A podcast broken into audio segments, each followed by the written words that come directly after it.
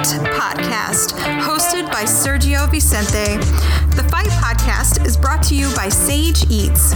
Sage Eats is a Chicago based healthy meal prep and fitness mentoring company.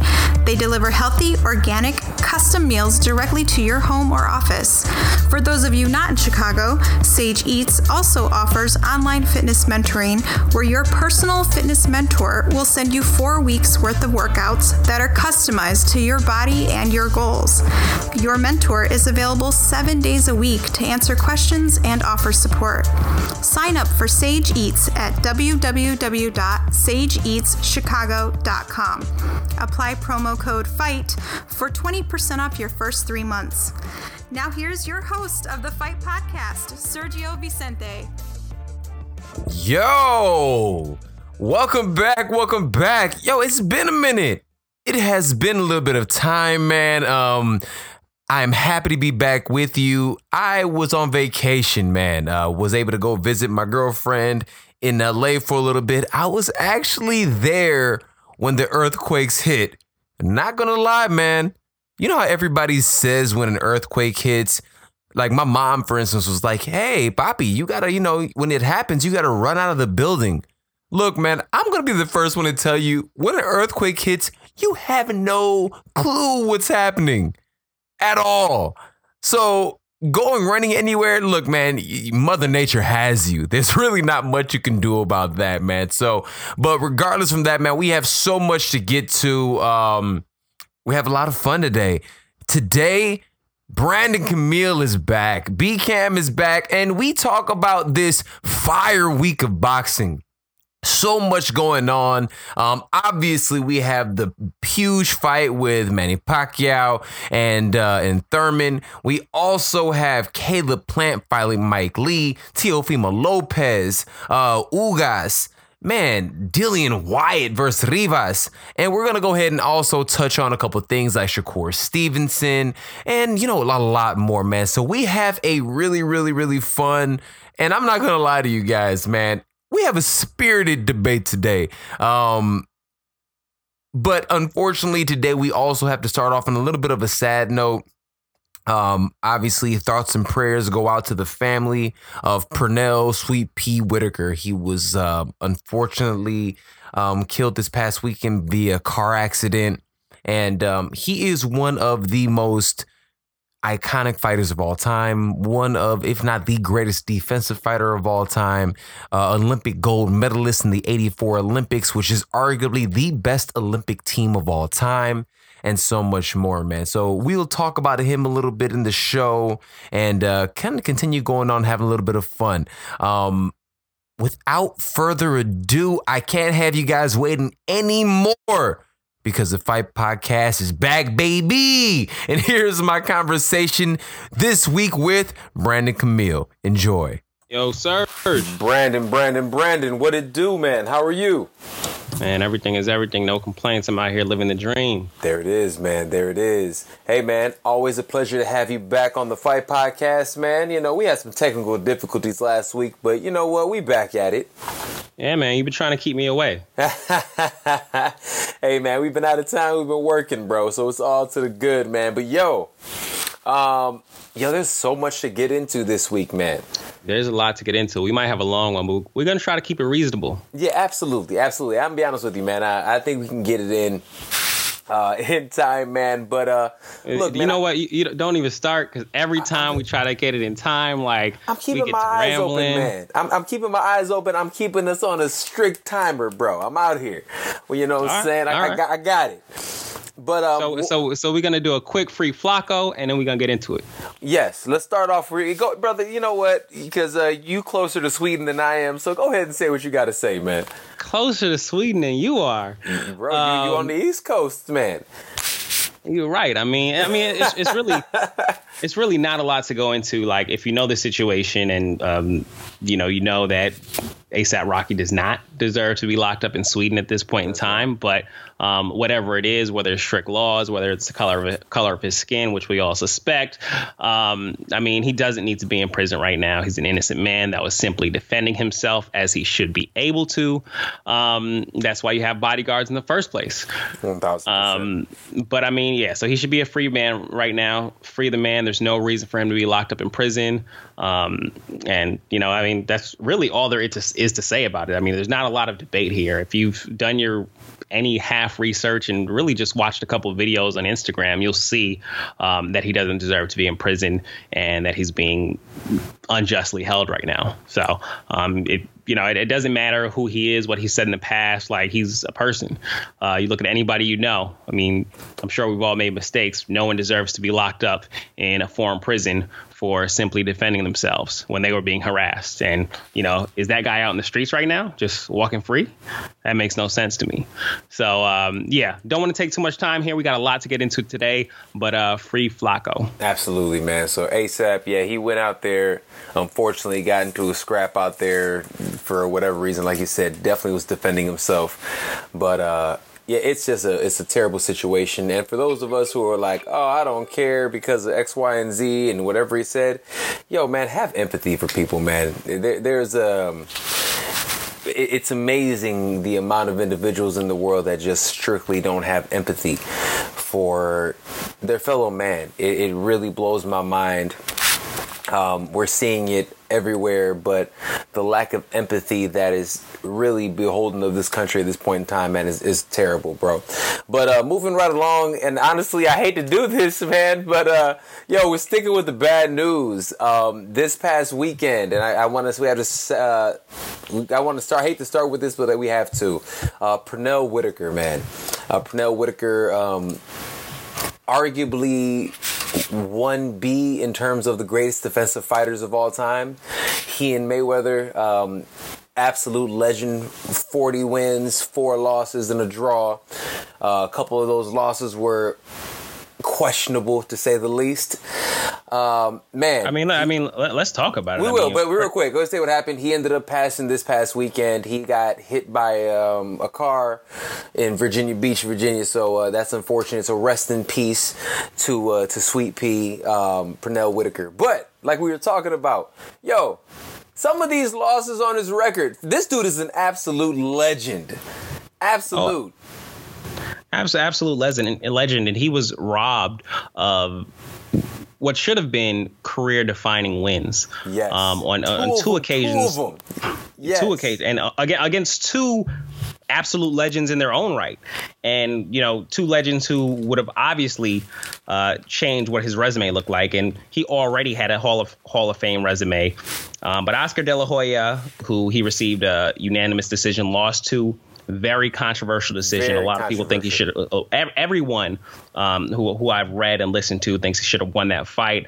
Um, I, I, wasn't into boxing at that at that point, so it's not a fight that I have seen personally. Um, and I haven't had time this week to go back and watch that one. Same here for Julio Cesar Chavez, and and I, I from what I've seen, that was a much worse have robbery than the De La Hoya fight. I, I have I have not. I, I, was not around for Sweet Pea. So here's the thing. I, neither was I um, in, in, that capacity. I mean, I was around, but it's not like I, I, really I was watching all these fights when they were happening. So a lot of these fights that I've seen with him, I've had to go back and look at. Yo, I remember watching that fight with Chavez. When I tell you Chavez, I could only give Chavez tops two rounds in that fight. Tops. That's the most I can give Chavez. He got absolutely. I had it ten to two. That's how crazy it was, bro. In no way in hell Chavez even came close to winning that fight. Yeah, I mean ridiculous and it's, it's boxing. We see this stuff over and over. We got a glimpse of it this past weekend um, with the uh, Greer fight on e- over there on ESPN on the Shakur Stevenson undercard.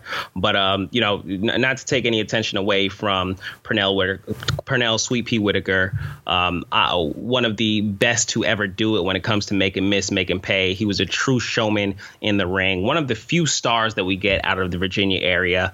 Um, but he he was amazing when two wins over James McGirt Um, argue, you can definitely say that he, yeah, he he won that fight over Julio Cesar Chavez. He should have beat De La Hoya as well. You know, one of the only true losses that you can say he has is probably Phoenix Felix Trinidad, and you know that at that point he's way, way, way past his prime. Yeah, absolutely. And Pernell, I'm gonna be honest with you, man. In terms of Pernell, a story that I heard recently about him, which blew my mind, and I don't know if you've heard this one yet, but they were talking about how, first of all, they said he was a wild man, right? He they said he used to spar, hung like drunk. He used to get get fucked up, go spar people, and still beat the hell out of them. To the point, one of the people that essentially he went out there and did that to was Floyd Mayweather. And they had there's a story that Pernell had three people, and he said, "Whatever you do, I gotta get Floyd last, because that's when Floyd was an up and coming prospect, you know." And he's like, "I gotta get Floyd last since y'all say he's this man, this dude." They said he ended up walking at the end of the round, going to the corner, and and so goaded Mayweather and come get me. Come on, you say you hit me, hit me. They said Mayweather threw off like a 50 punch combo, didn't land one shot. I mean, that's Mayweather as, as a young gun. Uh, you got a, a veteran that's been in the sport for a long time. Is a, let's not give. I'm talking about the man's greatness. Stop trying to. No, no. Big I up mean, Mayweather I, when I'm talking about how the greatness of Pernell Whitaker, right. bro. Come you, on, man. You're right. You're right. Have you're right. respect. And, you're right, and that, that's an amazing story. And, and I mean, to your point, I mean, I, I hear that he did get into, especially later into his career, things, alcohol, drugs. So when he was in the ring, who knows what version of him you were getting? Absolutely, man. And not only that, I mean, he was a part of that incredible 84 uh, Olympic boxing team that had the likes of Evander Holyfield and many others on that squad. And they said he was the best in that group. And from what I understand, again, I'm looking at it, dude, they had like four or five Hall of Famers on that Olympic team. And Pernell Whitaker was actually the man who everyone on that team was like, no, this is the guy. He's the best one of all of us. Yeah, uh, absolute legend. I, I, actually, I don't think he was the guy at that time. Uh, I think um, I'm saying well, that's what they said. No, so I think who was supposed to be, I th- he was the guy, obviously, that came out of that, that team. But I think who was supposed to be the guy was, and, and had a pretty good career himself. Um, his name is escaping me. Deontay Wilder's trainer. Yeah, he's also Mark Bre- Mark Mark Breland. Yeah, Mark Breland was the man. So I think he was supposed to be the guy, and obviously you're doing Pernell, a terrible job of trying to I, big up this dude. You really what are. I, what I what I was saying is that he over time, like Pernell, obviously outshined him, but he wasn't supposed to be the guy, even though he won a gold medal coming out of that Olympic class. That was my way of trying to help make him shine by saying like his career by far outshined him. I guess, man. You're swinging and missing early today, bro. I ain't gonna lie to you, man. this I've had better days, man. All right, so look, all in all, respect to Sweet Pea, man. Um, one of the greatest ever do it. Um, unfortunately, goes down the line of a, a, number of other amazing fighters that we have lost far before their time. Um, the Vernon Forrests of the world, the Diego Corrales of the world, um, and, and, so many others. So this is a sad day in the boxing community and the entire combat sports community.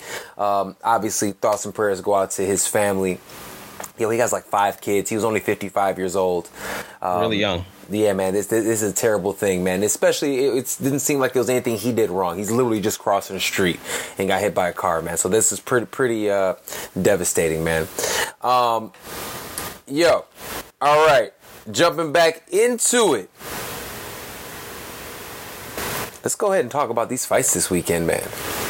Let's get into it. Where you want to go first? Man, we have to start off with obviously, you know what, a fight that I was not high on.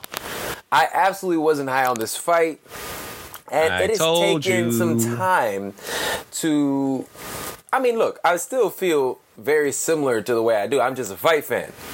So I'm excited because I want to see a good fight.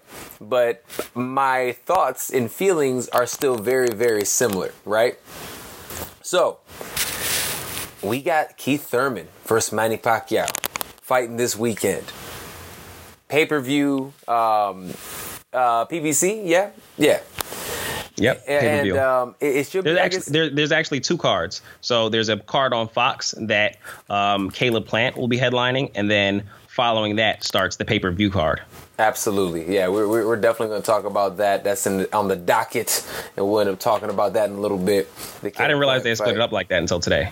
Yeah, no, yeah. The the uh, the Caleb Plant that one's going to be on Fox. That's going to be on Big Fox, and um, then they're going to go ahead and go to the pay per view uh, with uh, Pacquiao and Thurman. Yeah. Interesting way to do it, but whatever. Um, I like it. I, like, I, I like it. and honestly, I like it because, especially for Caleb Plant, and again, we'll get into Caleb in a little bit.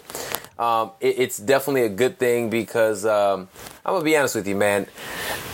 I think Caleb Plant is legit. And I think this is a great opportunity to get a lot of eyes on him. So we'll see what happens. We'll go ahead and, uh, and double down and talk about that in a little bit. But I want to get your thoughts, man. Um, this fight, look, we have two guys in there. Obviously, we have Manny Pacquiao. Yo, what the just uh when you look at his record, yo, it blows my mind how many fights this dude has. His record is 67, 7, and 2. I'm saying that one more time. Manny Pacquiao's record is 67, 7, and 2. He started his fighting career fighting at 115 pounds. He's fighting at 147, obviously the welterweight limit. Um, he is fighting against Keith Thurman. Keith Thurman, 29 and 0, 22 knockouts. B man, how, how do you see this fight can go so many different ways? And the thing that I think has really made me excited about this fight in the coming weeks, obviously, I'm I'm watching all the film and all the, those things like that. I'm I'm I'm ramping up for it like everyone else. Um, so there are a lot of storylines. There's been it seems like a lot of trash talk, which I didn't anticipate. It didn't seem like these guys were going to have beef, but now it kind of seems like there's a little tension between the two going into it. More so on Pacquiao seems like a little irritated. Keith Thurman seems like he's just trying to sell the fight, but you can tell there's some tensions between the guys. So we'll see what happens with that. How do you feel this fight's going to end up going? Well, it's really difficult to call for anybody, and I think the boxing community is torn on this. Um, I don't see it being a close fight. Pacquiao could win. Like I could see him winning by knockout decision. Thurman can win. I can see him winning by knockout decision. And I'm going to pick Pacquiao, but here are the two obvious storylines that we could see play out. Pacquiao, the old man, does he still have it? And Pacquiao also has a very risky style that he needs things like speed to be able to get away with. I loved how Teddy Atlas put it on his podcast this week uh, about pa- Pacquiao being the podcast uh, su- that we will not say the name. We will not say the name, but I mean, you can just Hater. look at the title of this podcast. Um, but Pacquiao came out like like a Porsche. He had a, a, a, super souped up Porsche. He should just run the red light and get away with it. But as you had that Porsche longer, it starts to slow down. It's not as good as it as it once was. And when you start running those red lights, you might get hit by a truck coming the other direction because you're not moving as fast as you once were. Somebody's going to make you pay for those mistakes that were that you got away with earlier in your career a lot of people are, are saying that Thurman can, Thurman can win. He's the younger fighter, and they, they speak about Thurman like he was the guy that he was a couple years ago. And after seeing what he looked like in the ring against Josesito Lopez, it's just just very difficult for me to say that. While he came out and started the fight strong, knocked knocked him down in the second, he I'm not sure if he wanted to get in get in rounds or what, but he, t- he took a step back a little bit, took his foot off the gas, and Josesito Lopez obviously ended up hurting him in the seventh, and then Keith essentially just stayed away from him for the rest of the fight. Keith has good boxing IQ, and if he does re- return to form, we can definitely expect a potential Pacquiao knockout. However, uh, a Keith Thurman knockout of Pacquiao. However, I expect um, us to see another great performance to add to the resume of Pacquiao. Um, and I do expect him to take Keith Thurman out. And I expect it to be by knockout. Keith Thurman is chinny. A lot of people don't speak about that, but I certainly think he is chinny. Um, he gets hurt to the body as well. Pacquiao's not a huge body puncher, so I don't think he has much to worry about there. But I see Pacquiao taking out Thurman. Um, I want to say in, in, in the round seven area, seven ish area. But um, yeah, that that's what I'm calling. I'm taking Pacquiao for this fight, but wow. I, I, don't I don't think it's either way that it goes. I don't think it's a close fight. Wow, man, it's going with the old man, really. Oh, going with the old man. I mean, so okay, so check it out. This is where I look at it. Keith Thurman is the younger man. Far less wear and tear in his body. And when you really look at it, one thing that I've noticed is that man, one thing that I've absolutely noticed is that when a fighter has an opportunity to do play by play commentary, they really get analytical and they a lot of times it seems like it benefits their fighting career. Um, taking the time off, he's uh, it, it seems like everything points to him healing himself up in the, the, the correct manner. He said he got that fight with Josesito Lopez out the way. He says it was all ring rust. And you know what? I believe him. I think it was ring rust. Um, with that being said, yo, Manny Pacquiao's gonna knock this fool out. hey, look, I, I can't, I can't, I, everything you said, I'm with. You're absolutely correct. Keith Thurman is chinny. He got rocked by Josesito Lopez, and I'm not saying that Josesito Lopez is, is a scrub, but he can't crack. That's not part of his game. And the fact that he actually had Keith Thurman, who himself has said, yo, I was on Queer Street, out for the lack of a better term. You know, he was saying that, and he's like, I was, I was out on my feet essentially. Bro, yo, I don't see, I, I don't see him winning. Um, I think Pacquiao's movement is going to be an issue, and a lot of people point to, for instance, Keith Thurman's footwork, right? How he's able to get on his bike and how he's able to move around. And yes, he does an amazing job at that. But in that capacity, I just I don't see him winning this fight. I really don't, man. What what chances do you give? What what is the chances that you actually give? Um, if there is a percent, oh, you know what? Forget it. Let me move on to past this because at the end of the day, it's we we both think. Go ahead. What are you saying? It's just a really difficult fight to judge. And while I pick Pacquiao, I mean, I probably give him like I probably still give Keith Thurman thirty to forty percent odds. Um, you know. Adrian Broner, while he is a top 10 welterweight, he doesn't do a lot in fights. He doesn't throw a lot of punches, especially uh, against a fighter like Pacquiao, who's going to be creating those angles on you. And, you know, if you compare that to Josesito Lopez, Adrian Broner is still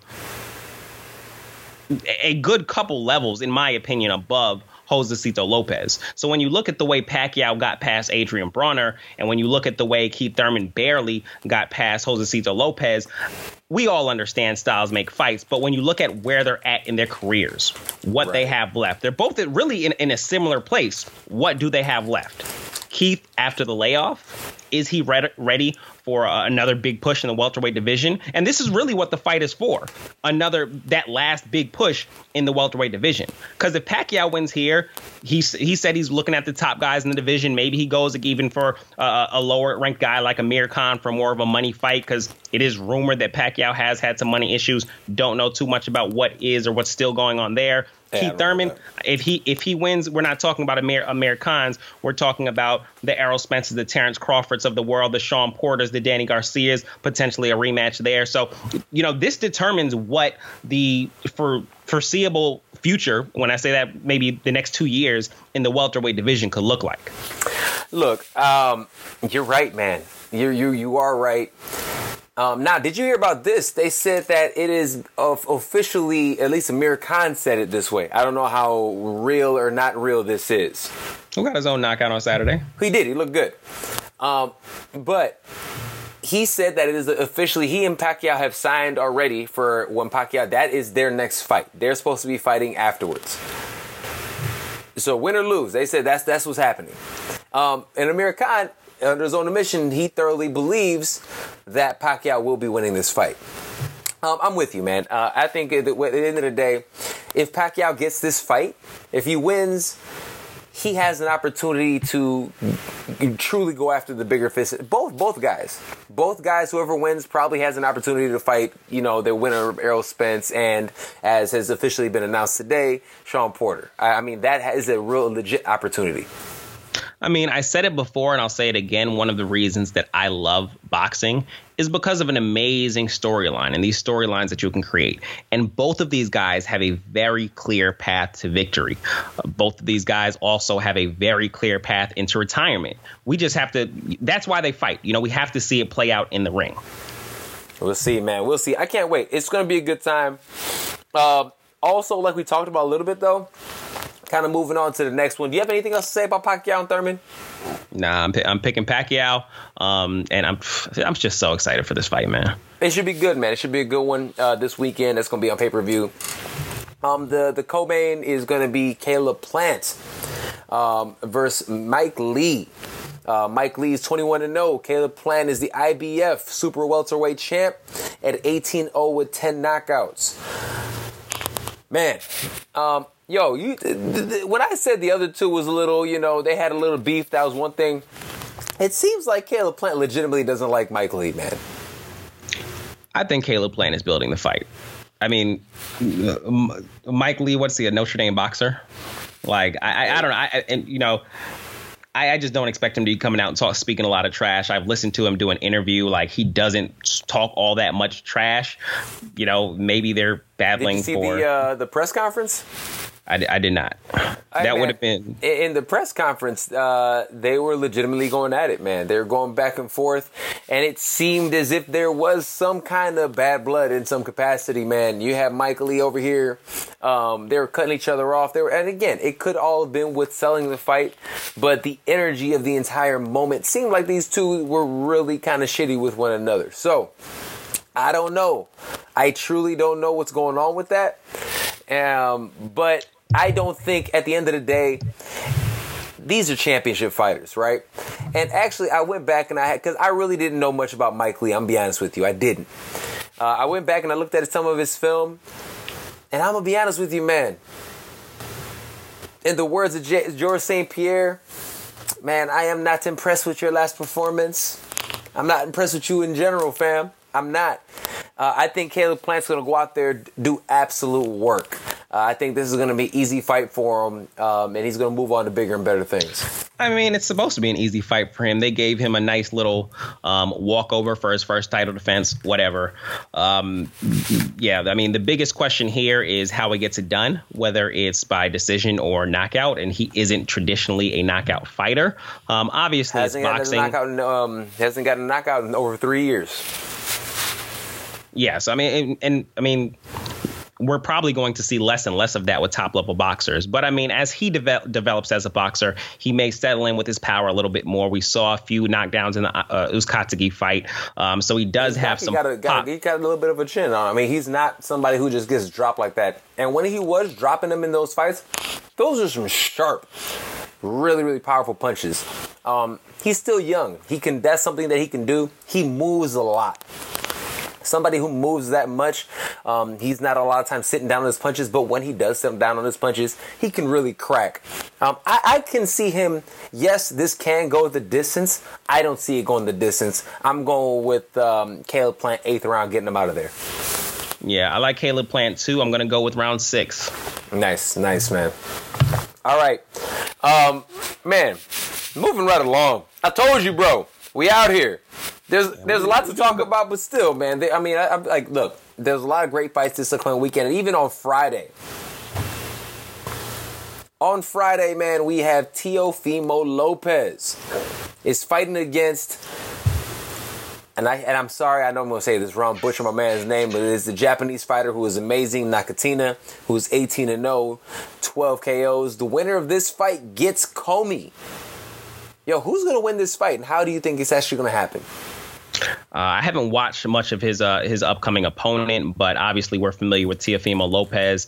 Um, the opponent doesn't have, and I'm going to say the opponent. I really don't want to mess up his name, but um, I, I I, I, I looked looked did some research there. His resume isn't all that impressive. There's a reason that we're talking about Lopez and we're not talking about uh, Nakatani. I mean, I think Lopez gets past him by knockout. The knockout streak continues, and we'll be looking to make a fight with uh with Commey. I actually think he gets the knockout pretty early. He didn't look as good as he usually does in his last performance, and I think he wants to uh, you know, put on a show to make up for that. Uh, obviously, he has a dangerous man in front of him, so he's not going to get too careless. But um, what we've seen Teofimo Lopez, he seems to be in another level.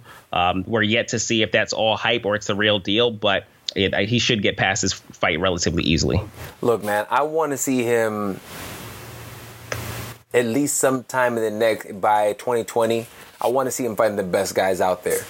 So the fact that if he does get past him and he has an opportunity to fight Commey, I'll be so excited. Um, and then obviously I want to see him fight against the likes of Lomachenko. So um, I think Teofimo gets through this. A lot of people were worried about how young he is in terms of him getting married and all kind of other things. But when you actually listen to him speak and you hear some of his interviews, he seems like a young man with his head on his shoulders, which is something that I actually appreciate. We'll see what ends up happening with him. Um, again, I'm with you. I think he gets him out of there pretty, pretty early in this fight, man. Um, also on that card, actually, uh, Dennis Ugas is coming back. He, in my opinion, has kind of a walkover fight. Also, um, he's fighting Omar Figueroa Jr. for the WBC Eliminator. It should be competitive-ish, but I still see Ugas getting through that. Yeah, I see Ugas getting through as well, but I don't see it as a walkover ish fight at all. Uh, Omar Figueroa Jr. is a is a great fighter. Uh, he may not be elite level, but he has be some decent names. Um, didn't he not? Wasn't he the guy who sent off Robert Guerrero into retirement the first time? I have no idea. Okay, let me, I'll, I'll double double check on that for you. My computer's freezing a little bit right now, but um, he's a decent little fighter. Um, Ugas is a good fighter, but I mean, he to me, I mean, he brings a lot of a, a good boxing IQ, like most Cuban boxers do. But he's not bringing a huge knockout pop, and he played around a little too much in that Shawn Porter fight. That's why he's not wearing a belt right now. So we'll Absolutely. see if he if he learned any weapon uh, lessons there, um, and he actually really tries to get rid of this guy. But I mean, I think the fight will be a little bit more competitive than you're giving it credit for. Well, I, that's the reason I think it's going to be more of a walkover fight. I believe. I mean, he's that that good that if you did look at his fight, he should have he should be the champion right now. He should have beaten Shawn Porter. He lost that. He didn't lose that fight. He lost that fight. Shawn Porter didn't beat him, and that's why I looked at that fight. Um, I think he's going to get after it. And if he gets after it, I think he wins easily. So we'll see what ends up happening. Um, I'm a fan of Ugas. I think he he's really, really skillful. And I've, I've always been a fan of Cuban style boxing. I, you know, I love the Erislandy Laras. I love the, the Luis Ortizes of the world. These guys are entertaining. They're well schooled. And when they actually want it, they go and get it, man. I'm a big fan of these guys. So we'll see what ends up happening. But um, yeah, we got Ugas going on that one as well. Yo, you brought up a fight this weekend that's also happening um, that I had to check out. But yo, Dillian Whyte's back. The man who, who can't the man who can't get a fight finally has one. And he's gonna go ahead and fight um, Rivas, man. How do you feel about this fight, man? Because again, Rivas is one you just told me about. Uh, he actually KO'd Bryant Jennings in his last fight. Dude was an Olympian. Uh, you think this fight's actually gonna be a little bit more entertaining than a lot of people think? Uh, uh, I don't think a lot of people think it's gonna. It's not gonna be entertaining. It's looking to be a very entertaining fight. Um, Rivas is a strong up and coming prospect, as you said. 08 Olympian, just knocked out Bryant Jennings. Has Jennings has some good boxing skills. Not the biggest guy. He is a little bit smaller than than Dillian Whyte, but a solid boxer overall. And a lot of people are actually giving him um, the nod for this fight. I see it. I see it a little bit differently. Dillian Whyte has improved a lot over the la- last couple years. He does have a small size size advantage on on Rivas, and I see him being able to get to get the knockout in the mid to late rounds. Um, Dillian Whyte, my only concern there is like, you know, is he going to maintain his hunger? Like, or at some point will the politics of boxing get get to him to a certain extent where he isn't in it as much, where he's like, it doesn't matter what I do, I, I continue to get pushed to the side for whatever reason. People, the uh, the WBC continues to annoy me. I think he's been the the WBC mandatory for like 18 months or something Yo, like the that. WBC is really ridiculous with that. Um, they allow people like Adonis Stevenson to literally not fight any of his mandatories for like five years. They'll continue to sit there and not and, and have. If you, if he would have fought a mandatory, he may not got, have gotten himself into the position that he was in where he got hurt like he did. Absolutely. Absolutely, man. And so, I mean, the WBC, I don't understand why they don't care in the capacity they do. You look at other belts, which a lot of people don't look at in the same manner, for instance, like the IBF. When there's a mandatory, usually those fights happen within six months. And realistically, that's how it should be. If that's the mandatory, if that's the person that's got himself there, he should fight. Look what's going on also with with Jermall Charlo and Canelo Alvarez. It, it's it's crazy, man. So we'll see what ends up happening. I am not a huge fan of uh, what the WBC is doing. Um, I hate these mandatories, especially if, if, what's the purpose of even having them if no one's actually taking those fights? And then again, you have these guys who are just essentially just trying to protect a belt. That that that's not how you save. But that's not how you get boxing to a higher level. I want the sport to grow. And if we're not sitting there actually having the best, fighting the best, the sport stays stagnant. The politics in boxing has to stop. Yeah, um, I absolutely agree. And I mean, as, as far as Dillian Whyte is concerned, how did Dominic Breazeale get above him in those rankings? I have no idea. I have no idea. Maybe it's because you're British and you have the Rock's tattoo on your arm. Maybe that's what it is. That's tacky. I can't cheer for you strictly because you're a whack tattoo. Yeah, I mean, it's uh, Whyte has had a, a strong string of a string a string of uh, wins since that loss to uh, Joshua, which some may say he was fed to him a little a little bit too early. But I mean, he's a super ta- talented fighter, um, and I, I think he gets past Rivas. But I think it's going to be a great fight. Um, I should probably be earlier in the earlier in the day because uh, I think it's overseas. Right. And look, man, I, I'm. You know me, man. I the heavyweight division right now is is fun. I wouldn't be mad if Rivas is one because I would love to have another player in the mix. I really would. So let's see what ends up happening. And again, man, Dillian Whyte, we know he's good. But when we go back and look at him, he has some great wins. He's a dangerous guy. There's a reason why a lot of people don't want to fight him. He doesn't have a big enough name here. No one really cares about what he's doing. And um, when you're big, you're dangerous it's hard to fight, hard to get fights when you don't have a big name and don't have really a fan base behind you. So obviously the the di- the you know the hardcores know who he is, but every if no one cares, no one's gonna want to watch you fight. So that kind of sucks for him, unfortunately. Especially the way WBC is doing it right now. That's trash. Because that's how you make a star. If he if he was the mandatory and they allowed him to fight some of these big guys and he won, well then you got another star in your hands. That that's how it should be. I don't I just don't get why they do that. It makes zero sense to me. Yeah, um, I, am with you on this one. I mean, he he deserves it. I mean, simple as that. He's earned it. He has um, his resume since since Joshua, like it tells a story. Like he deserves to be in at least one title shot since, shot since then. And the way things are looking now, Wilder's already booked. Like he has booked out for the next like year and a half. Yeah, he has or- Ortiz two, Fury potentially another Fury three. I mean, who knows? But I mean, it, will be a while before he gets a shot. Shot for, before he can even think about getting a shot at Wilder. All in all, while he's continuing to risk his um, mandatory spot, which sucks for him because he never even got championship privileges. Absolutely, or got an opportunity at a, a, a crack at the title. Yeah, so man, that yeah. sucks the um, politics of boxing, it just it, it's tough to see at times. And Dillian Dillian Whyte has literally um, experienced probably the worst part of that these last couple years. It's unfortunate, man. Um, but speaking about people who are absolutely going to get a shot, somebody who absolutely has everything that Dillian Whyte isn't, this dude is. He has the look, he has the following. Shakur Stevenson goes out there last weekend and absolutely does work. Gets his dude out of there in, in three rounds. Um, did what he was supposed to do. Fought a guy whom we all believe was he can beat.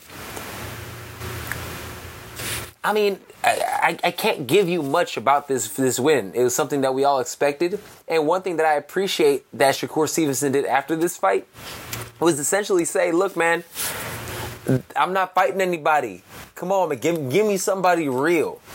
And if somebody who's 13 and 0 and he's already saying, yo, give me somebody real, I love that. I love the pedigree because he's absolutely well schooled.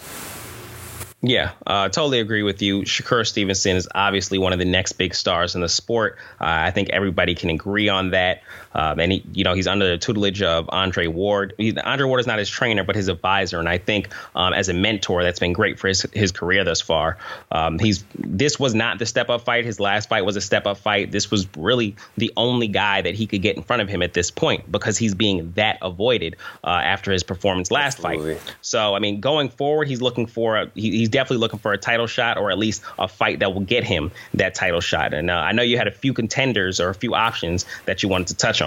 So, what are your thoughts there? Absolutely. On, I uh, mean, on options for Shakur Stevenson. For Shakur Stevenson, man, there were a couple different dudes, man. I mean, because we're we're starting to look at his weight class and who can he get get after. But yo, Joet Gonzalez, out of LA, born and raised in LA, WBA featherweight champ. Dude is a monster, man. 23 and 0, 14 KOs. Super skillful, man. Well schooled, super skillful. That is the type of step up fight that I believe one gets him, you know, gets him a belt. But not only that, he actually fights somebody who, if he beats, will be a legitimate name on his resume. I think that will be the best bet at this point in time, and that's something that I really think could be made in the next year.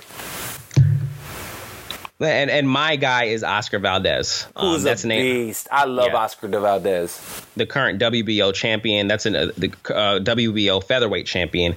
Uh, that's a name I've heard tossed around already. Shakur Stevenson is the uh, number one contender, uh, or, or, the number one rank, number one ranked in the WBO rankings. So he's right there. He obviously deserves it. That's a huge fight. Um, huge fight. It'd be honestly a, a, joy for us to watch.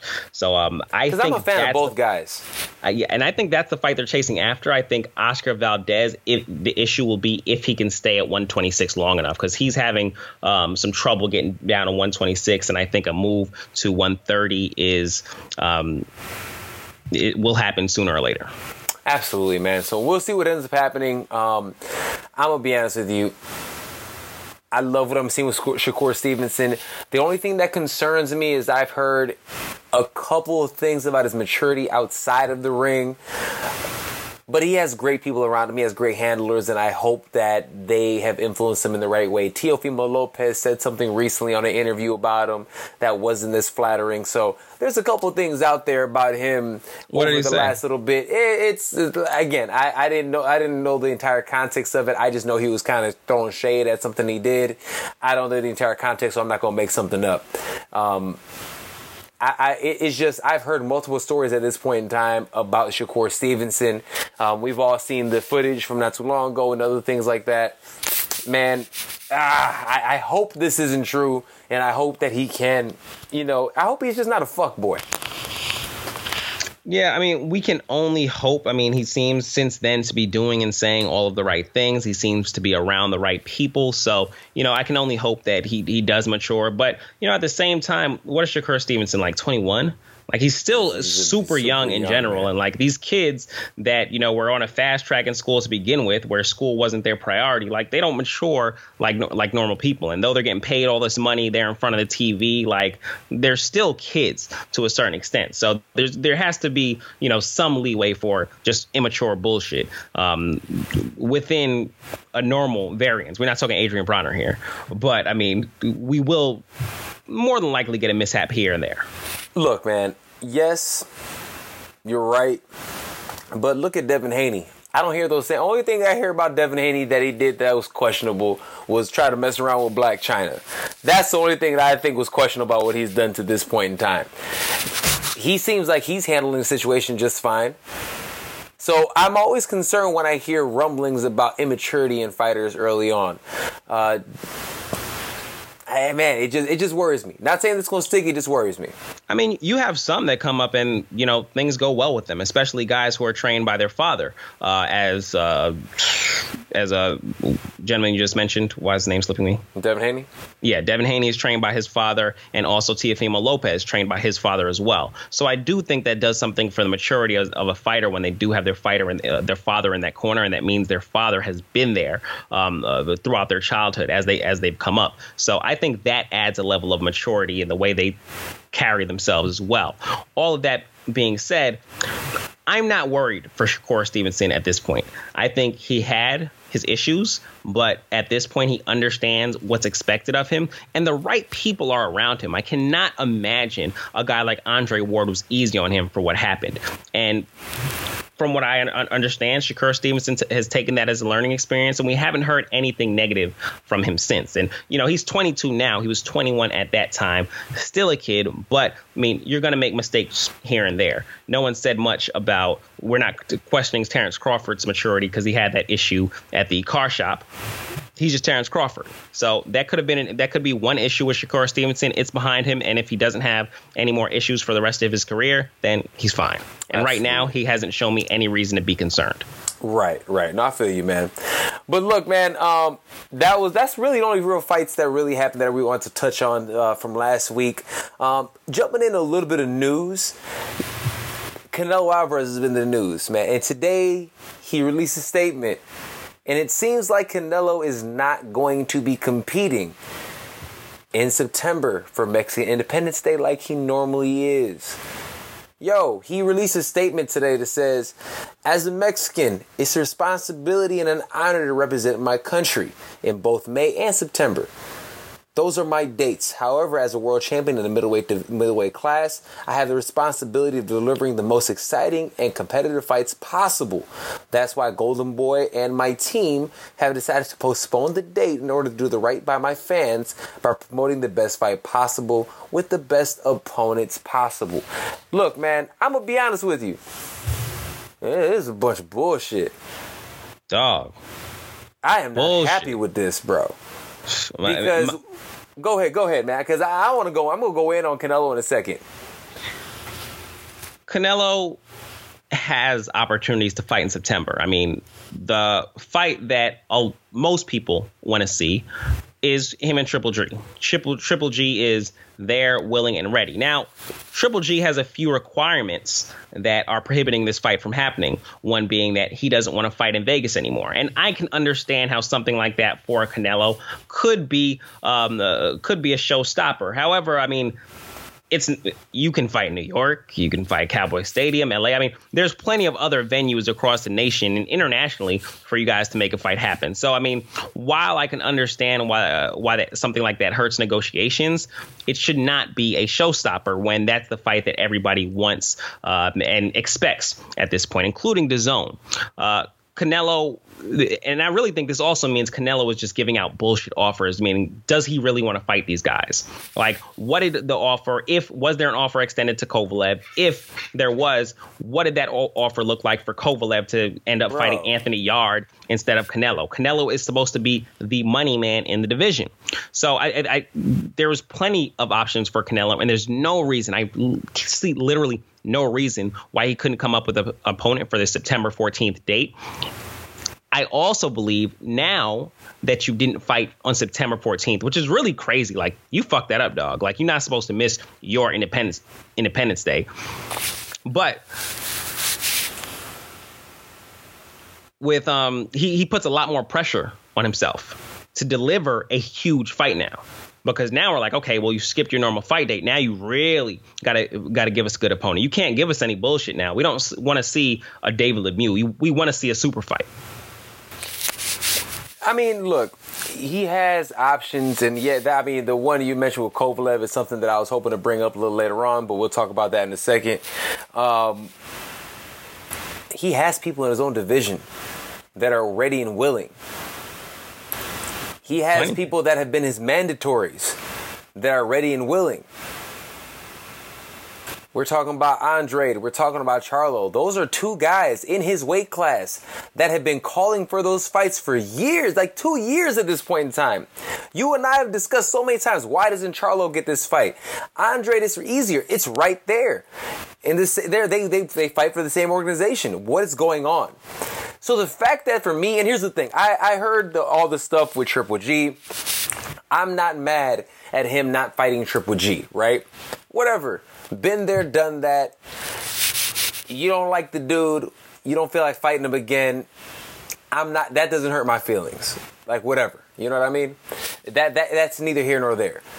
But there's two other guys that are right there. So the fact that, like you said, now he's trying to call out Kovalev, that's two weight classes above where he is, when he has two legitimate contenders in his weight class, I'm gonna be honest with you, it seems real shady to me. It seems real scary, and it seems like, hey, once you have that, May- you he has, he's playing with that Mayweather mentality. I'm sitting here and now I'm trying to pick and choose my opponents as opposed to sitting there fighting the best of the best. So I'm gonna be honest with you, Canelo, and, and you guys all know who listens to the show. B, you understand? I love Canelo. I am a Canelo fan. I love his style in the cage, in, in, in, in the ring. This here, he talks about this Mexican pride, Mexican. This ain't Mexican, bro. This is not Mexican. This is not Mexican pride. This ain't that Aztec heart. None of that. I this can imagine soft. I can imagine Demetrius Andre would have took crumbs to fight Canelo. He he just needs the opportunity. Absolutely, Dude, I, Charlo would have done the same thing. But I think I, Charlo would have required a little a, a, little bit more. But I mean, probably in, in the same realm. Like he he just needs an opportunity. He needs an opportunity, man. Charlo. Charlo's he only had 400 by 400,000 buys in his last uh, in his fight. It didn't do well at all. Viewers, not even buys. Yeah, viewers. You're right, um, dude. It he does not sell well because he doesn't have he has not to this point in time had that dance partner. All everybody's with DAZN. Everybody's with DAZN. Everybody on his side is looking short, especially in his weight class. He needs to go to his handlers. He needs to go to Al Haymon, who we both speak glowingly about, and say, hey, stop dicking around and let's make something happen. Now, is he comfortable? I don't think it's because he's comfortable, but again, something needs to happen with Charlo. Something needs to happen with Andrade. And honestly, I think what needs to happen if they're not getting that Canelo fight, they need to figure out a way to make that fight happen with one another.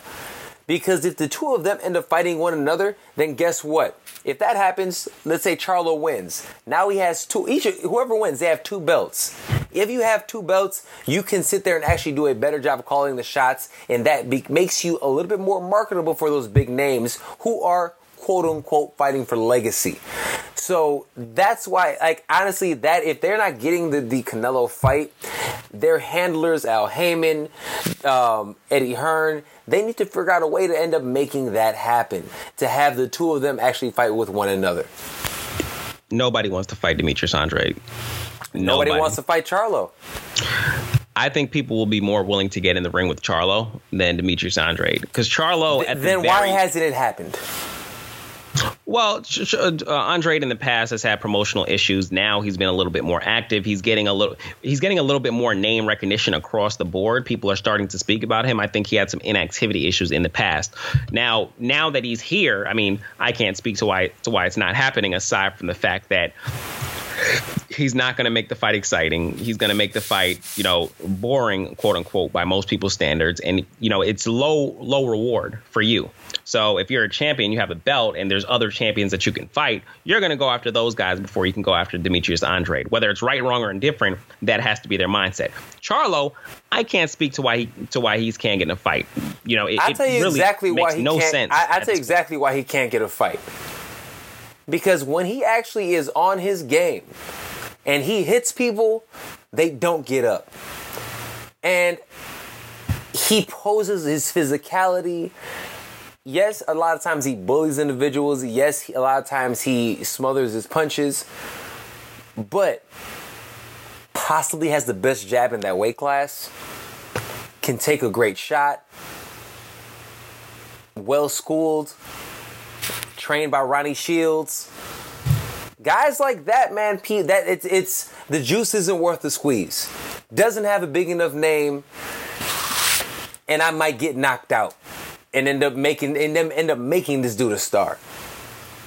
I it makes no sense. That's why the two guys who honestly nobody wants to fight, they need to fight each other. If they fight each other, the winner of those fights, then you could actually call the shots. Now I got more of the belts. What's up? Per- personally, I don't think people are running scared of Jermall Charlo right now. I think you're wrong. I, I, I, don't because if that was the case, people will be lining up to fight him. The only people that have ever said they'd wanted to fight him is Andre. And guess what? He that's what I'm saying. That's why that's that that's one person, and the other person is the the uh, the miracle man himself. Those are the only two people that I've ever heard say a peep out of Charlo. Charlo had an opportunity to headline a card in his hometown why didn't any of the big names even attempt to actually make that happen? They don't want the smoke. I, I, I thoroughly believe they don't want the smoke at this point in time. I mean, Charlo didn't look all that impressive to me compared to the other guys in his last fight. He got it done, but I mean, you put a guy like Canelo in there, Canelo gets Brandon Adams out of there. I have no doubts in my mind about yeah, that. Okay, so I disagree with you again because look at the fight, look how he fought him when you're somebody who has a lot of experience like Adams does, a lot of people look, it's not easy to knock people out. You're making it seem like it's cake, like I could just go in there because I'm better than you and I can knock your face off. That's not how combat sports work. Some people, it, here's the thing just like you're good at knocking somebody out, other guys are good at not getting knocked out. So if you actually looked at the fight and watched it, what was going on in that fight, every time Adams threw a punch, he jumped and held.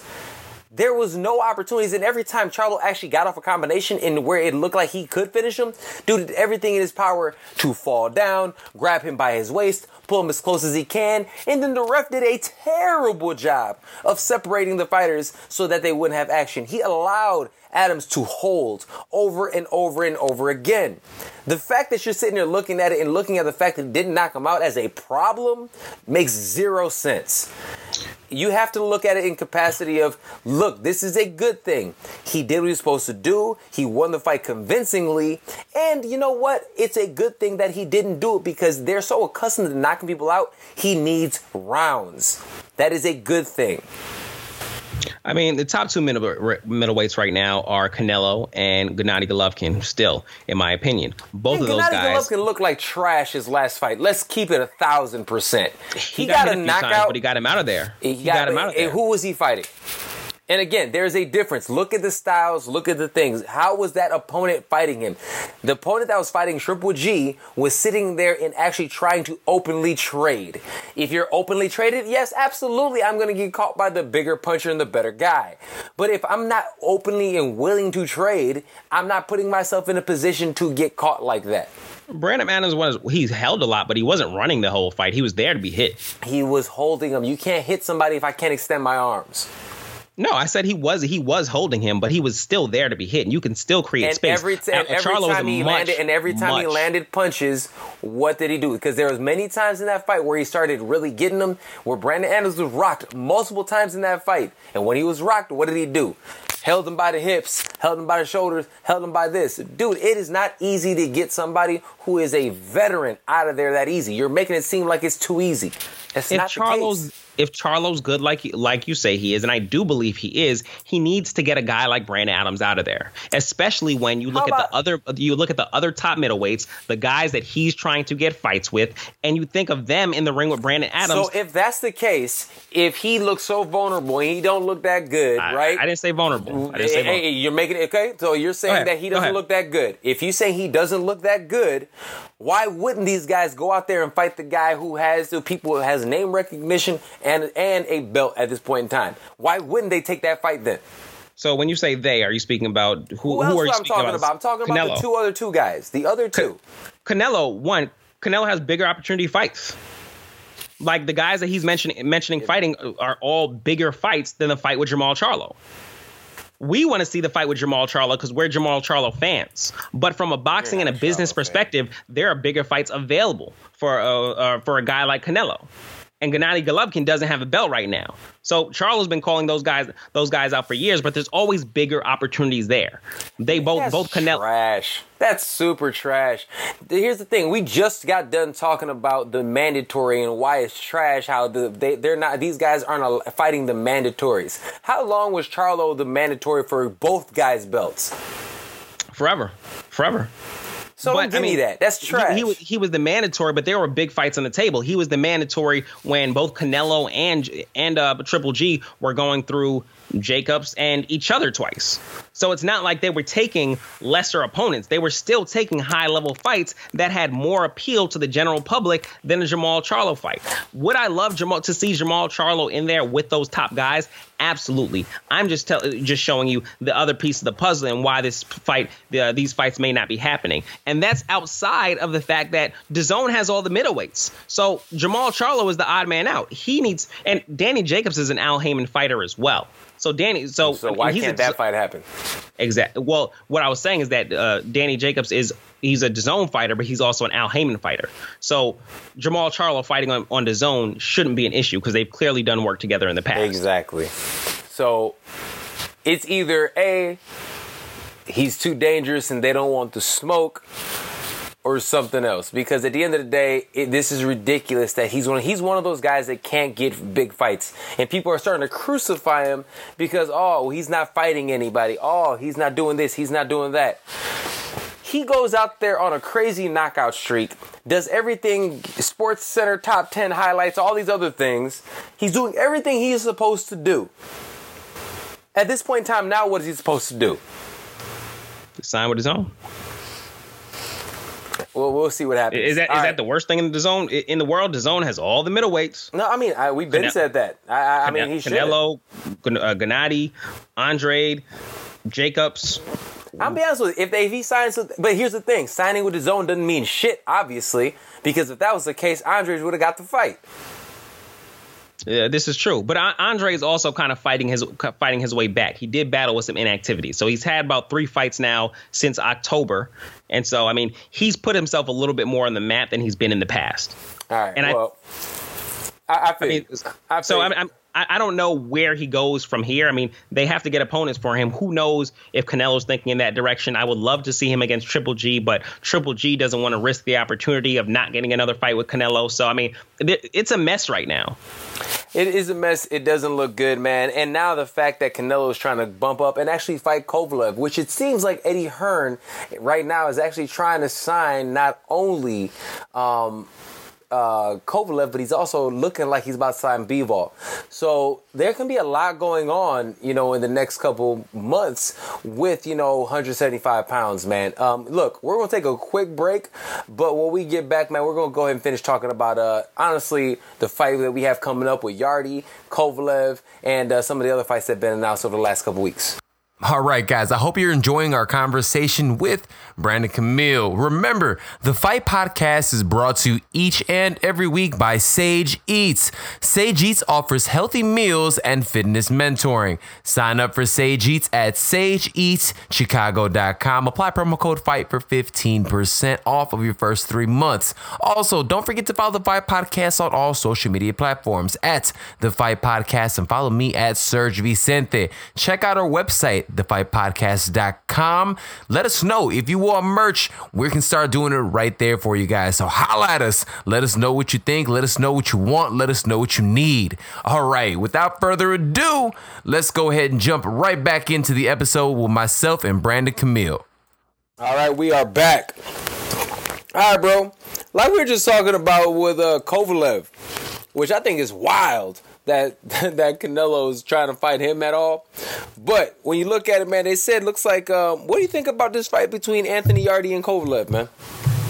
I mean, we like it obviously you have to go with Kovalev because we just don't know ab- enough about Anthony Yarde's champ. Like if he's even an elite level fighter, he hasn't fought anybody. I mean, he looks good, has a bunch of muscles. Those typically don't bode well for you in the later rounds. But Kovalev has been there. He's shown and proven at the top level.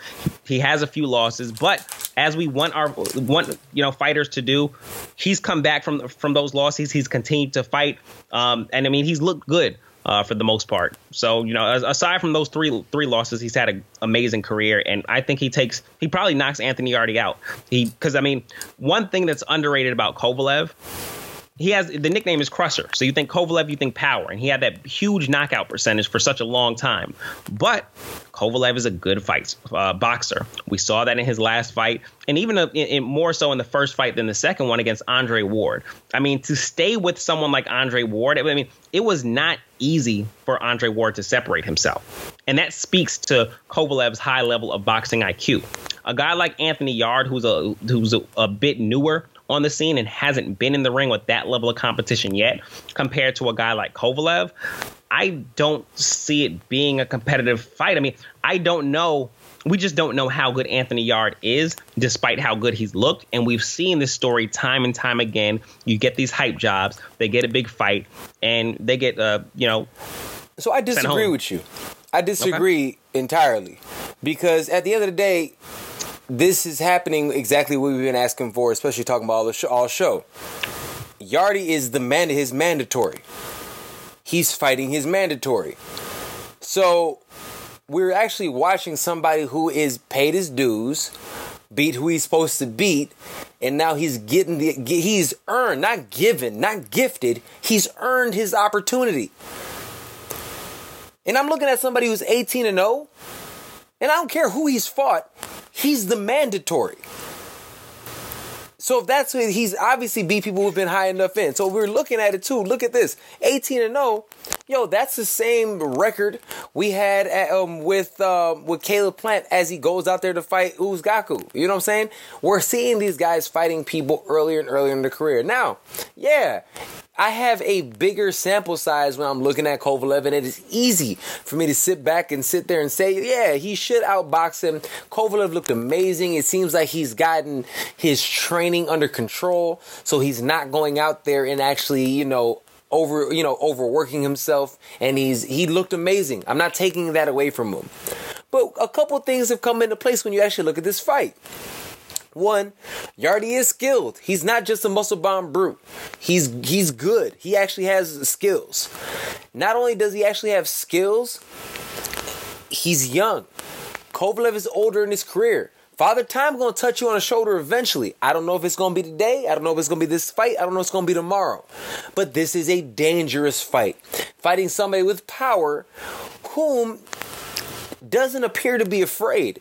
A lot of times people were lost to Kovalev because of the fear. There was just the, the exact same mystique that Triple G had leading before he started fighting Canelo and those guys.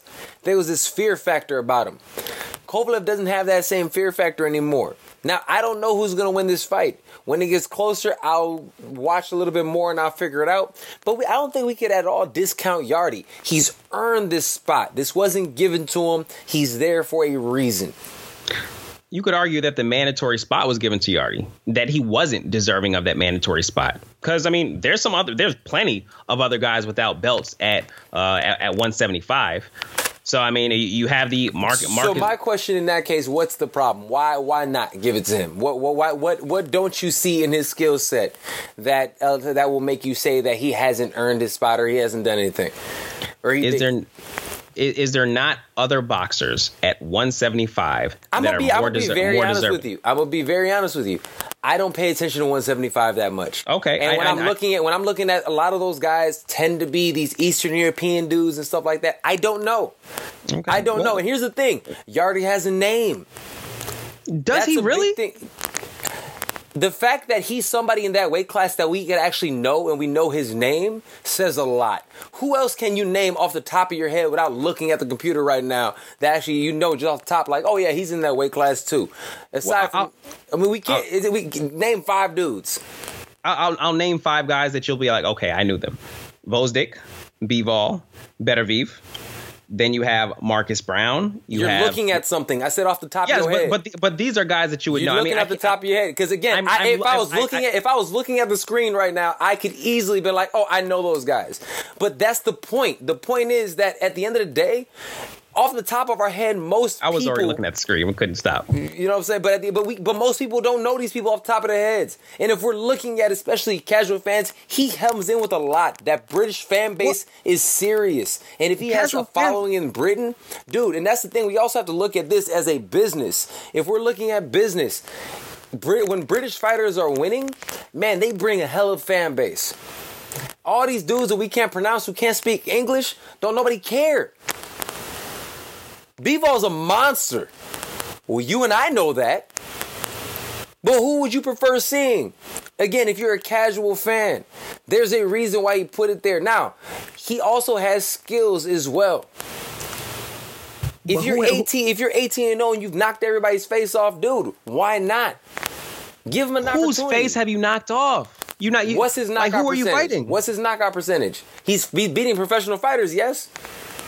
Professional fighters. What, what what type of standard is that? okay, so so so name so name so name some other fighters since you know so much. Tell me. In, in at, at 175 without yes. a belt? Yeah, no, but again, who who would you have given that spot to? You could give it to anybody. I mean, you, I mean this Eleider Alvarez, Eleider Alvarez, he got beat last time, so he goes back to the back of the pack. Um, and then again, we're looking at we talk about promotions and how difficult it is to negotiate specific things. You we're not, we're not, we're not talking promotions. We're talking belts. We're not talking, talking about talking Kovalev, who's over on one side. We're talking about Bivol and all these other guys who are on the other side. This probably, honestly, again, one, that's the mandatory. Two, it's easily made. And here's the thing: what's the harm in it? Especially, especially if he wins. Let's say he wins.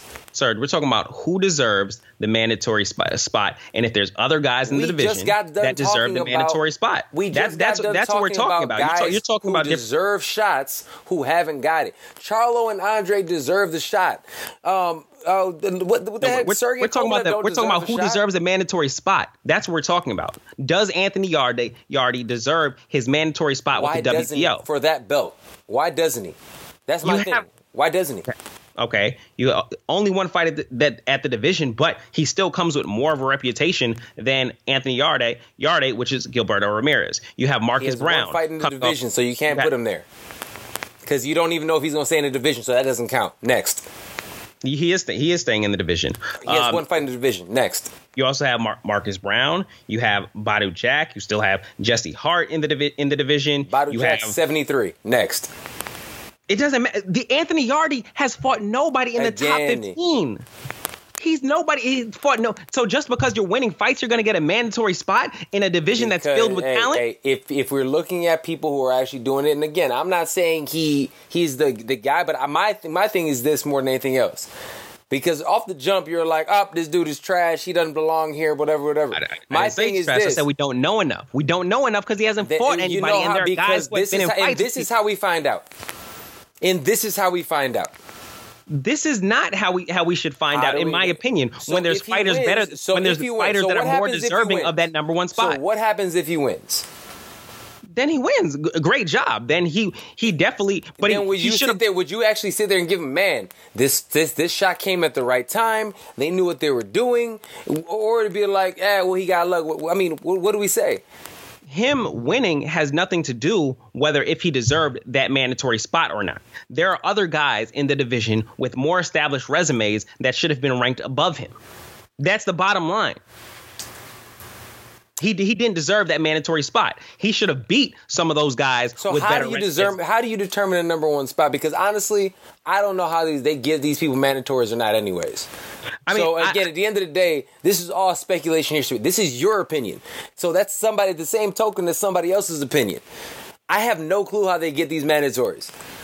So that's the thing. If I'm looking at somebody who has a little bit of a fan base, has a little bit of a name, who is going out there knocking people out, I, I- I I, I, don't even pay attention to that weight class, and I know who he was. So I was like, you know what? Why not? He's a young dude. Let's let's get some new blood in the division. I like it. He's a prospect. This is an opportunity. This is how the sport works. The the young prospects coming up are supposed to fight the old lions. That's what. That's how combat sports work. Yes, but he hasn't even he, he barely has gotten that young prospect uh, tag. I mean, he's muscular and he's had a few good knockouts, but he hasn't beat any of the guys in the division. He hasn't even beat any of the vets in the division to say that he deserves this number one spot.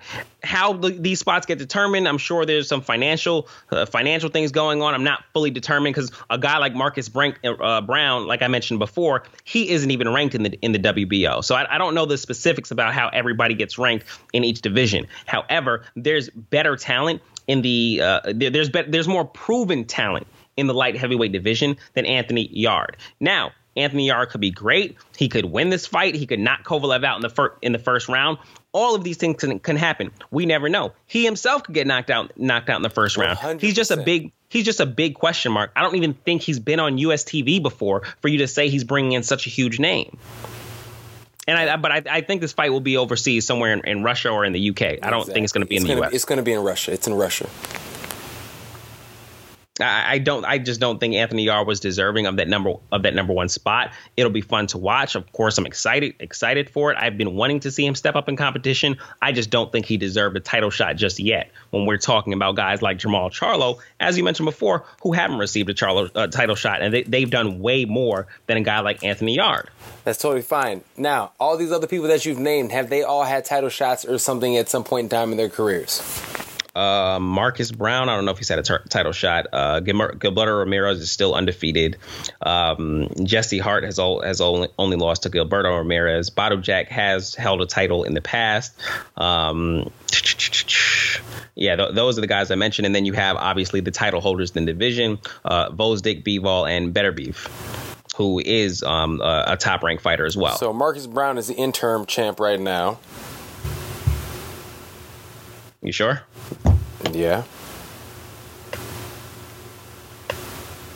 Interim WBA champ.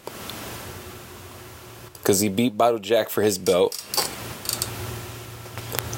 Badou Jack shouldn't get a shot because he just lost, so he lost his last fight, so he couldn't get that. He, I don't, I don't think Badou Jack had a, had a belt coming in because he didn't take. It oh, was, he, it, he, it was for they they fought for the interim uh, WBA belt.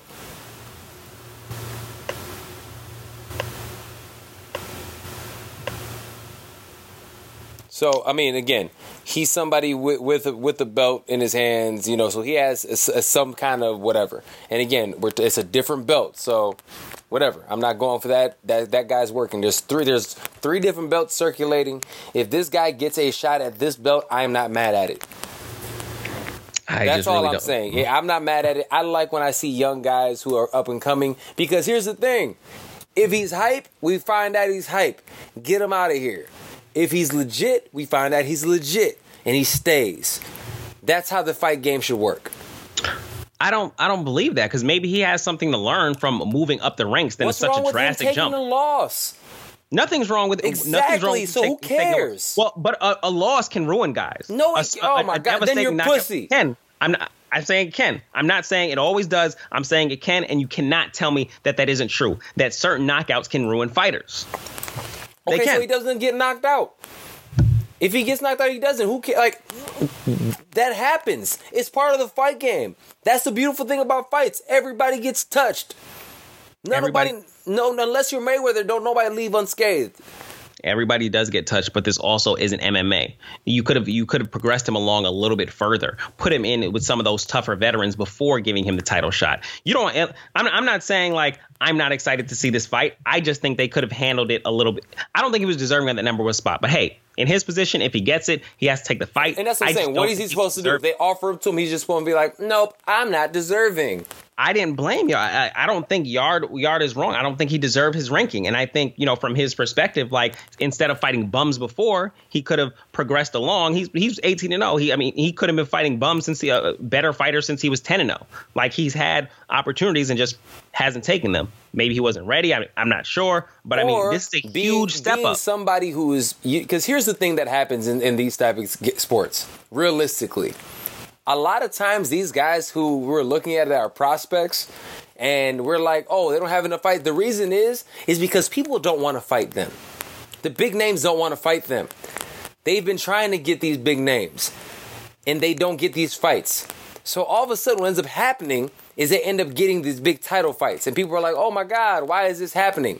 Because the big names and everybody who's already there knows that they're not. No one else is fighting them. That's how it works. You're 18 and 0 with 17 knockouts. A lot of it's probably okay. So let, it, realistically, we don't know. That's the thing. We don't know. So I think it's hey, this is a big prospect. He has an opportunity to fight a legend. Good. We get to see what's up. I love He, it. he I also love had, it.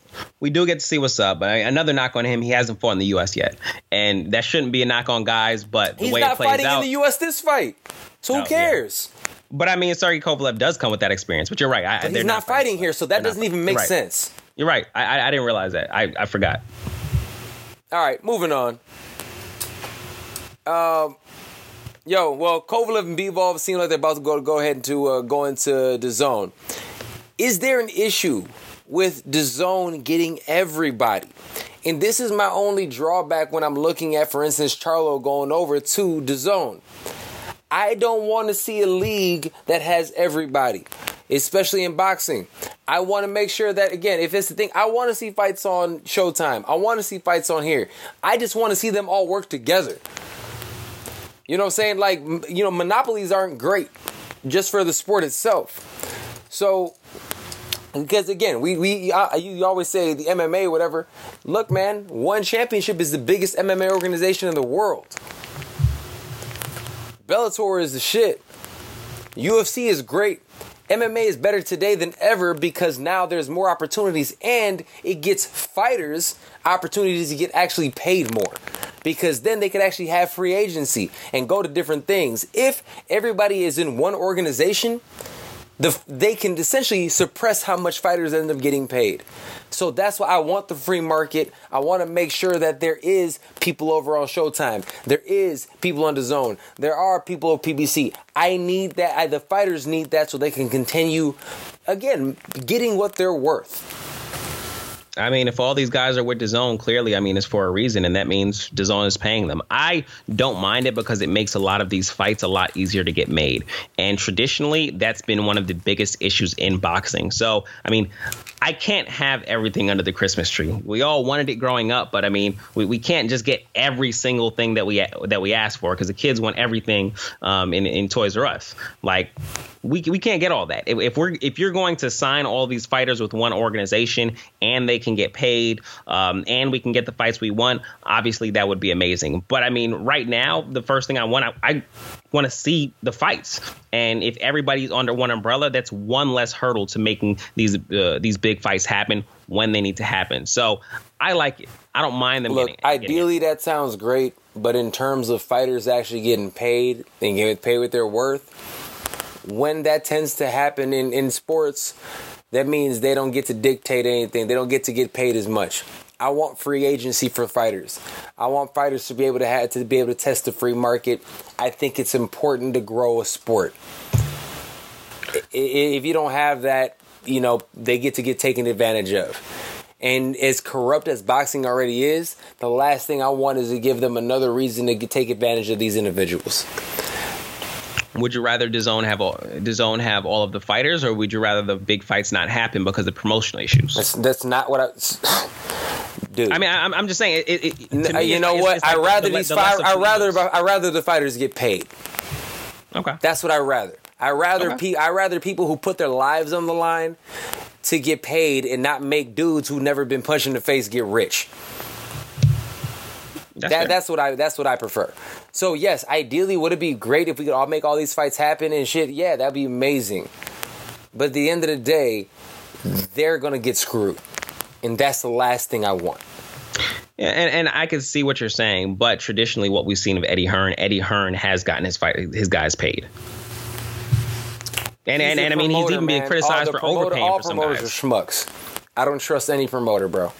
I don't blame you. I'm I'm just saying what we've seen or what we've read thus far, and these these are only and the only lie. details we have. They, we can only they, do it. Yeah, and they lie a lot. We can only deal with what we're given. So Man. I mean, I, am sure there's things that go on behind the scenes, but we can only deal with what we're giving and given and what we've seen in the media. Hearn has gotten his guys paid. He, he, I know that he's gotten a couple guys paid. I don't know how the rest of the 200 people on the roster are getting paid. I don't. I mean, yeah, I, I have no idea. No idea. We, we know Canelo's getting paid. We know Anthony Triple Joshua's G? getting paid. We know Triple G's getting paid. I don't know how everybody else is getting paid. And there's a lot more guys on the roster. Haney got paid. There's a lot more guys and names that we don't know on the roster, and I want people that if they I, again, I think it's important that people have an opportunity to again make money. Th- that's if, the way I look at it. If we don't know them, then I mean, how much do they really deserve to be making? That's the I, thing. I hear, I, that, that, that's the saying. thing. If you don't, a lot of times fighters that we might know or we might not, maybe they can't get a fight for some reason, like an Anthony Yarde. They might not be able to get a fight. And we may, might never be able to see how good they actually are if they're not able to get those fights. So then they have an opportunity when that doesn't happen to go somewhere else, and then they could do work in another division. They were like, holy shit, this dude's actually good. Those are the things that happen, man. It's like it doesn't make like yes, I want to see everything happen, but I don't want to see a monopoly in the sport. That's not good for anybody. Yeah, I I, I hear what you're saying. Um, as we've seen thus far, the fighters are getting getting paid, and you know they're they're not signing super long contracts. So if they weren't getting paid, there's always because it's not a monopoly, other options under the sun for them. I think the DAZN growing is not an issue at all. No one was complaining when it was HBO. DAZN is just a, a, a new idea. I like, mean, look, I, you know, I'm, a, I'm a DAZN fan. I'm just saying, I don't want everybody to go under one umbrella. Because yes, as a fight fan, fuck it, everybody go over there. But when I think about it, that doesn't end up being good for fighters. And again, I care about fighters. No, I, I totally agree. Um, but I mean, we, we haven't seen a monopoly in boxing ever, um, and I don't think that's something that's something to worry about. But we also have not seen too many issues with boxers getting paid, especially recently post Floyd Mayweather era. That's one thing that he did do for the sport. Like we were seeing his paydays, and there will not be a day when fighters are going to have issues getting paid because of one Floyd Mayweather. When before that, a lot of fighters were getting robbed. Post Floyd Mayweather, that does not exist. Fighters still get shit on, but yeah, at the top of the game, you definitely get get taken care of. Um, but no, we'll see what happens, man. It's interesting. Um, I, I'm. I mean, look, as a fight fan, hell yeah, I want Kovalev and Bivol over there, man. I want to see those guys actually fight each other, and I and I would love for the the the all the mishaps in the middle to get taken out. Um, but again, we'll end up seeing what ha- we'll see what ends up happening. Um, I just want these fights to be made, man. We'll see. It, it should be a good one, man. Uh, so we got to make sure all our fighters made, get paid too. What was that? I said we got to make sure all our fighters get paid too. Uh, yeah, I mean, like I said, you can't have everything. all right. Uh, all right. Uh, speaking of fights getting made, uh, Spence and Porter officially announced, man. Excitement level. Yeah. Yeah, I know, right? I mean, it's it's a big fight. I'll get more excited closer to the fight, but there's just not a lot of there's not a lot of question marks. Like we know what we expect. The the the most exciting thing that could happen would be Porter randomly stopping Errol Spence, which yeah. is like so far from what we expect.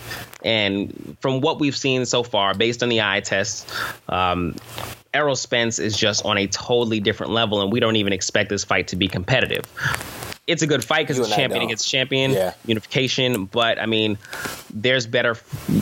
We want to see Errol Spence in there against Terence Crawford, and if Manny, if a Manny Pacquiao or a uh, Keith Thurman wins wins today. I mean, you know, maybe one of one of those guys, maybe a Danny Garcia, but Shawn Porter just I mean, I don't see him it's not a good style matchup. I feel like for him, mm-hmm. and I just don't see him being able to do much. I mean, I, I see Spence dominating to a stoppage. I'm with you, man. I, I'll be honest with you. I really believe Errol Spence is head and shoulders above everybody in that weight class, even over Terence Crawford.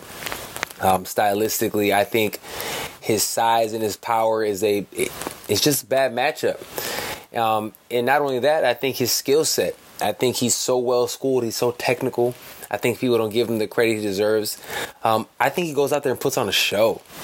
I really do. I think he stops. Uh, he stops um, Porter in impressive fashion, and we'll see what happens, man. But I, I see. I see this being a one-sided ass whooping. Excitement level. Yeah, I, I guess I'll say it's a seven because I want to see Spence. That's what I'll say. Out of 10. I give it a 7 out of 10 because I want to see Spence. By the time the fight stuff, maybe I'll move it up to an 8 at top stuff. Yeah, I at this point, I'm maybe a five six. I'm just not all that excited, but like you, I do want to see Spence, and to a certain extent, I want to see Porter as well, but more so Spence.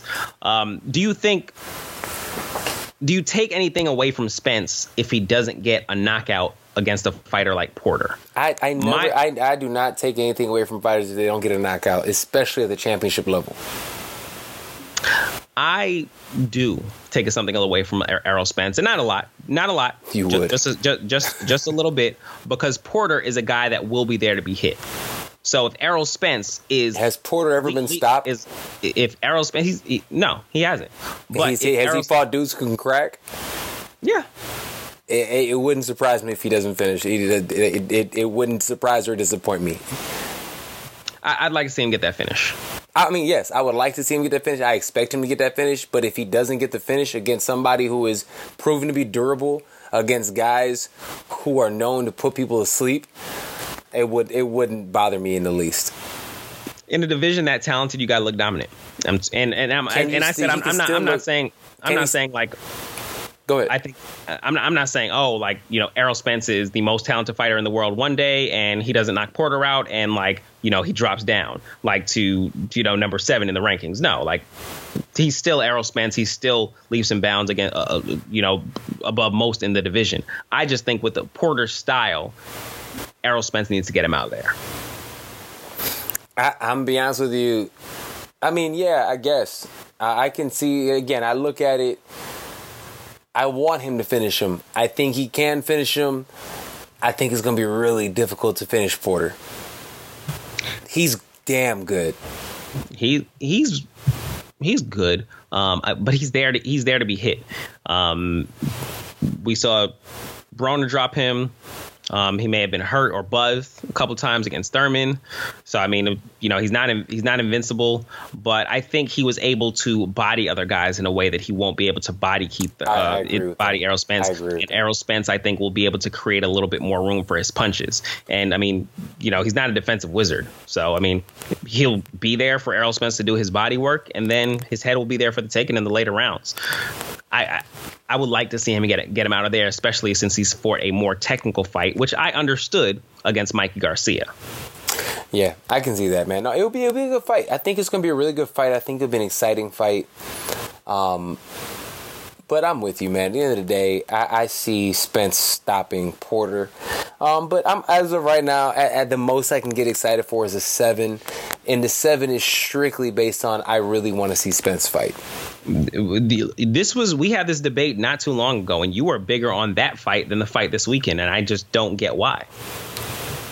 I said that fight had bigger implic. It had more of a meaning than this fight. I, I, I think that that's those two champions fighting. This fight to me is two guys that honestly are probably over the hill.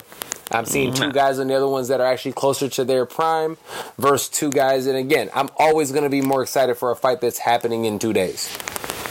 I, okay, fair. I think initially when we had the conversation was what fight we're more excited about, and you were on the side and uh, side of Spence and Porter. I was on the side of uh, Pacquiao, uh, Pacquiao yeah. Thurman. Yeah, absolutely. And again, uh, like I said in the, the very beginning, I still stand by the way how I feel about this this fight between uh, Thurman and, and Pacquiao. These are two guys who are over the hill. This fight, they at the end of the day, I don't believe they can beat anybody else in the top of the welterweight division. So the fight that actually means more is the fight with Spence and Porter. So I'm way more excited about that because of the implications of what it has to do with the division. I don't think these two other these two guys as good and as legendary as they've been in the past. I think they're this is a perfect matchup at this point in time in their career to fight each other because there are not that many other people that they can beat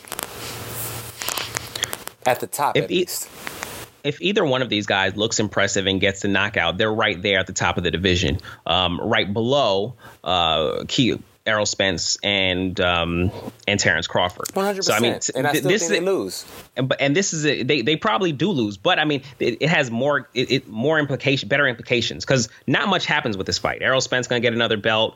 You know, we expect him to win pretty easily. Like, there's not a storyline there. There's not that. There's not much to be excited about. Where this fight, there is actually a lot to be excited about because it can determine what the division looks like for the next couple years, who some of these top guys are actually taking fights with, um, and it's closer in terms of talent level. And there's so much, there's so much unknown here, and that's what's so exciting about boxing is the unknown.